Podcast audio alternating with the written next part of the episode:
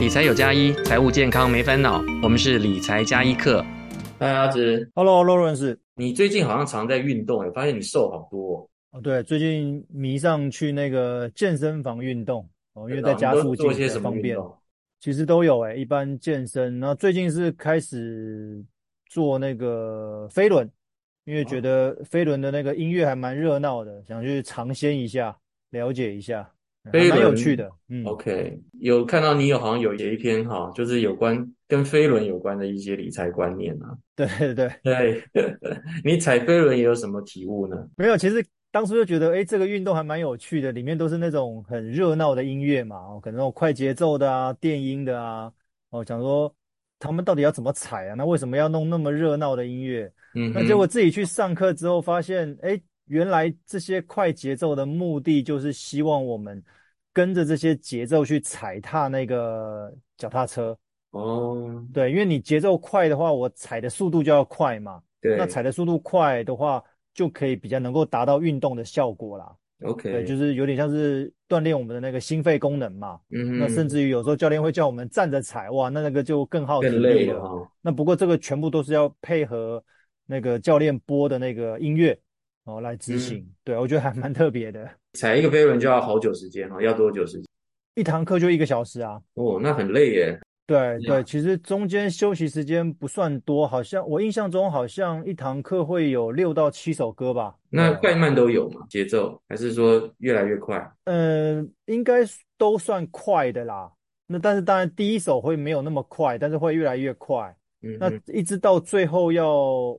收的时候才会是那种缓和的音乐，不过那大概是最后五分钟的时候，对，就就是有点开始像像收操的那种味道，对，否则否则前面基本上都是快的啦，所以我才会说这个，因为我之前没有在上这个课的时候，都觉得哎，飞轮课下课同学怎么每个人都像掉到水里面一样，全身都湿的，怎么会湿的那么夸张？就自己去练的时候才发现，哎，真的是这样，因为你在那个六十分钟里面，你基本上是。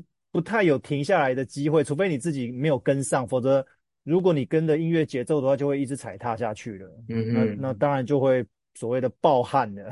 对啊，你提到节奏这件事情哦，那我觉得诶，理财上面也有一个节奏嘛，对不对？对啊，对啊，理财加一课嘛，对，我们很多事情都要谈一谈跟理财相关的。嗯，那你从这个飞轮上面的节奏，你觉得理财要什么样的节奏？其实我觉得理财上面的一个节奏就是。因为大部分的民众他们在理财的时候是片段的去执行，嗯、对、呃，就是比如说今天他看到一个投资哦，假设假设啦，近期的投资机会还不错，他觉得觉得投资很重要，他好像也要丢一点钱在投资。那或者是有些人手上负债很多哦，那他觉得哎，负债可能要多还一点。那有些人可能想说哦，好像应该买一台车了，或者觉得最近房市还不错，可能有回档，是应该买一间房了，就是。每个都是片段的，觉得好像每个都这很重要，每个都应该执行一下。可是其实这个里面有很多环节，可能都是需要时间来配合。可能每个月要去还多少钱，或每个月做怎么样子的定期定额的投资之类的，或者每个月强迫自己存多少钱，这个倒有一定的节奏跟一定的频率，才有办法去达到你想要的目标，而不是。你今天突然想到就去做一下，因为你可能明天就忘掉，因为别的事情就忘忘掉，可能是工作的忙，或者是生活上面跟家人互动啊什么，对，就忘记理财这件事情哦。所以我觉得节奏跟频率这件事情是在理财上面一个很重要的一个观念。这个有点像是呃，我们运动也是嘛，哈，总是要有一个暖身操嘛，对不对？我相信你做飞轮之前一定要做暖身嘛。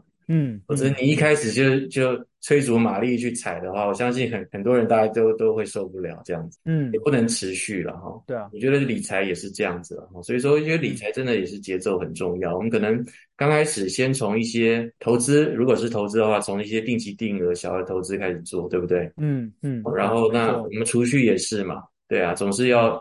先从自己的收入里面哈拨出一些钱，自己能力范围开始做一些储蓄，养成一些好习惯之后，对不对？嗯，这个节奏感有了之后，哦，然后我们再慢慢的改善我们的一些收支状况，再再你可以可能有能力提拨更多的钱出来储蓄这样子。其实我在那个文章里面有大概提到说，主要是我想到的是三个节奏啦。第一个是就是收入顿时减减少这件事情，因为其实我们不免会遇到工作上面的空窗期。对，那这个空窗期可能是外在环境的影响，也可能是我们个人职涯的安排啊。对，工作上面的空窗期就意味着收入上面也有可能会导致空窗。哦，嗯，那收入空窗的话，问题是我们的日子还是得过嘛？那我们不能被这样子的空窗期，这样子无论是工作或者收入上的空窗，让我的日子过不下去哦。所以我这边就特别强调说，紧急预备金这件事情很重要。哦，所以我们常常听到说，呃，建议至少要有一个三到六个月的紧急预备金，哦，就是银行的现金就摆在银行里面，哦，你不能挪用哦，你不能拿去还债，也不能拿去投资，你就是摆在那个银行的户头里面，就是以备不时之需嘛。对，因为它所谓的紧急就是非预期，因为这个不是我预料到的。那预备就表示我们要尽早准备这笔资金在银行里面，哦，以防万一我收入中断的话，我可以动用这个紧急预备金。而且我们不要小看这样子的一笔钱哦，因为我们未来某一天如果收入的现金流不够的话，它有一种做到及时雨的效果哦，所以我觉得这个收入可能中断这件事情，透过紧急预备金来把它处理掉，我觉得这件这个这个观念是很重要的。嗯，所以这个像尤其像之前哈，嗯，我们之前那个疫情，对不对？对对对对，那很多的行业有受到就影响了。嗯嗯，那像这样子，很多来找我们的朋友啊，他们可能就是遇到了，哎，收入对突然没有了。嗯，平常如果又没有像刚刚阿直说到有紧急预备金的话，那的确是非常的困难哦。他们那时候可能要透过一些借贷才有办法过日子。对对对，紧急预备金通常是存是支出吗？刚刚有提到六个月。对，其实简单算的话，就是你直接拿你薪资看多少钱，就是乘以三到六个月吧。OK，就收入的六三到六个月。对对对对对，是，你至少要有三个月啦。嗯、哦，当然我相信这个没有办法说直接一笔就出现嘛，这一定可能你在接下来好几个月慢慢存慢慢存，但是要有有一笔钱是针对紧急预备金，就是现金部位去累积就是了。对，紧急预备金的确是很非常重要哈，因为紧急嘛，这这种事情是突发性的，对不对？没有人预料。对，对，我觉得就是你要有一个缓冲地带啊，哈。嗯。好，那你有提到说医疗方面，对不对？我觉得，诶，这个节奏，医疗费用突然增加，也是一个突然状况。其实我说老实话，没并没有规定说我们一定要做所谓的医疗保险的规划。对。哦，当然，不过这有个前提，有个但书，就是如果我们的口袋够深的话。我们随时可以拿出我们可能需要的医疗费用的话，说真的，还真的不用做这样的规划。也是。但是我们大部分的民众，嗯，我相信大部分民众很少会针对未来的医疗费用拨一笔预算。对，因为因为我们在平常在聊的时候，也很少听到身边朋友说，哦，我我有特别在银行存一笔钱，是为了我以后的医疗费。我这样听起来哪里怪怪的？对，你可能会拨一笔钱在投资，拨一笔钱在什么小孩的教育金，拨一笔钱在换车购物，哎，这些都听过。但是我们从来没有听过说我拨一笔钱是为了医疗费用。嗯，的确很少听过。那既然没有这样子的话，那我们是不是要把这一笔预算改成去购买所谓的医疗保障、医疗保险？对，那如果我们把它拨一笔预算是在医疗保险上面的规划的话，那。可以透过保险来转嫁我们未来可能的医疗费用嘛？对，因为如果有机会让未来可能的医疗费用透过保险来转嫁的话，那当然我不能说一定能够全额转嫁嘛。但是你至少有部分能够转嫁的话，我们是不是可以让我资产减少的速度放慢？对，因为如果今天都没有保险，我是不是一定只好拿我的资产变现来支付？嗯，但是如果我今天当初有规划一些简单的医疗保障的话，那可能有一部分是透过医疗保障来支付我的医疗费，哦，那剩下的再透过我自己个人的现金，这样子我资产变现减少的速度就会变慢，那尽可能才能保有我原本的资产。那我觉得这个是一个呃风险转嫁的一个考量啦，哦，所以我觉得一般民众在于呃保险规划，尤其是医疗保障的规划上面，我觉得这个是一个很基本的一个动作。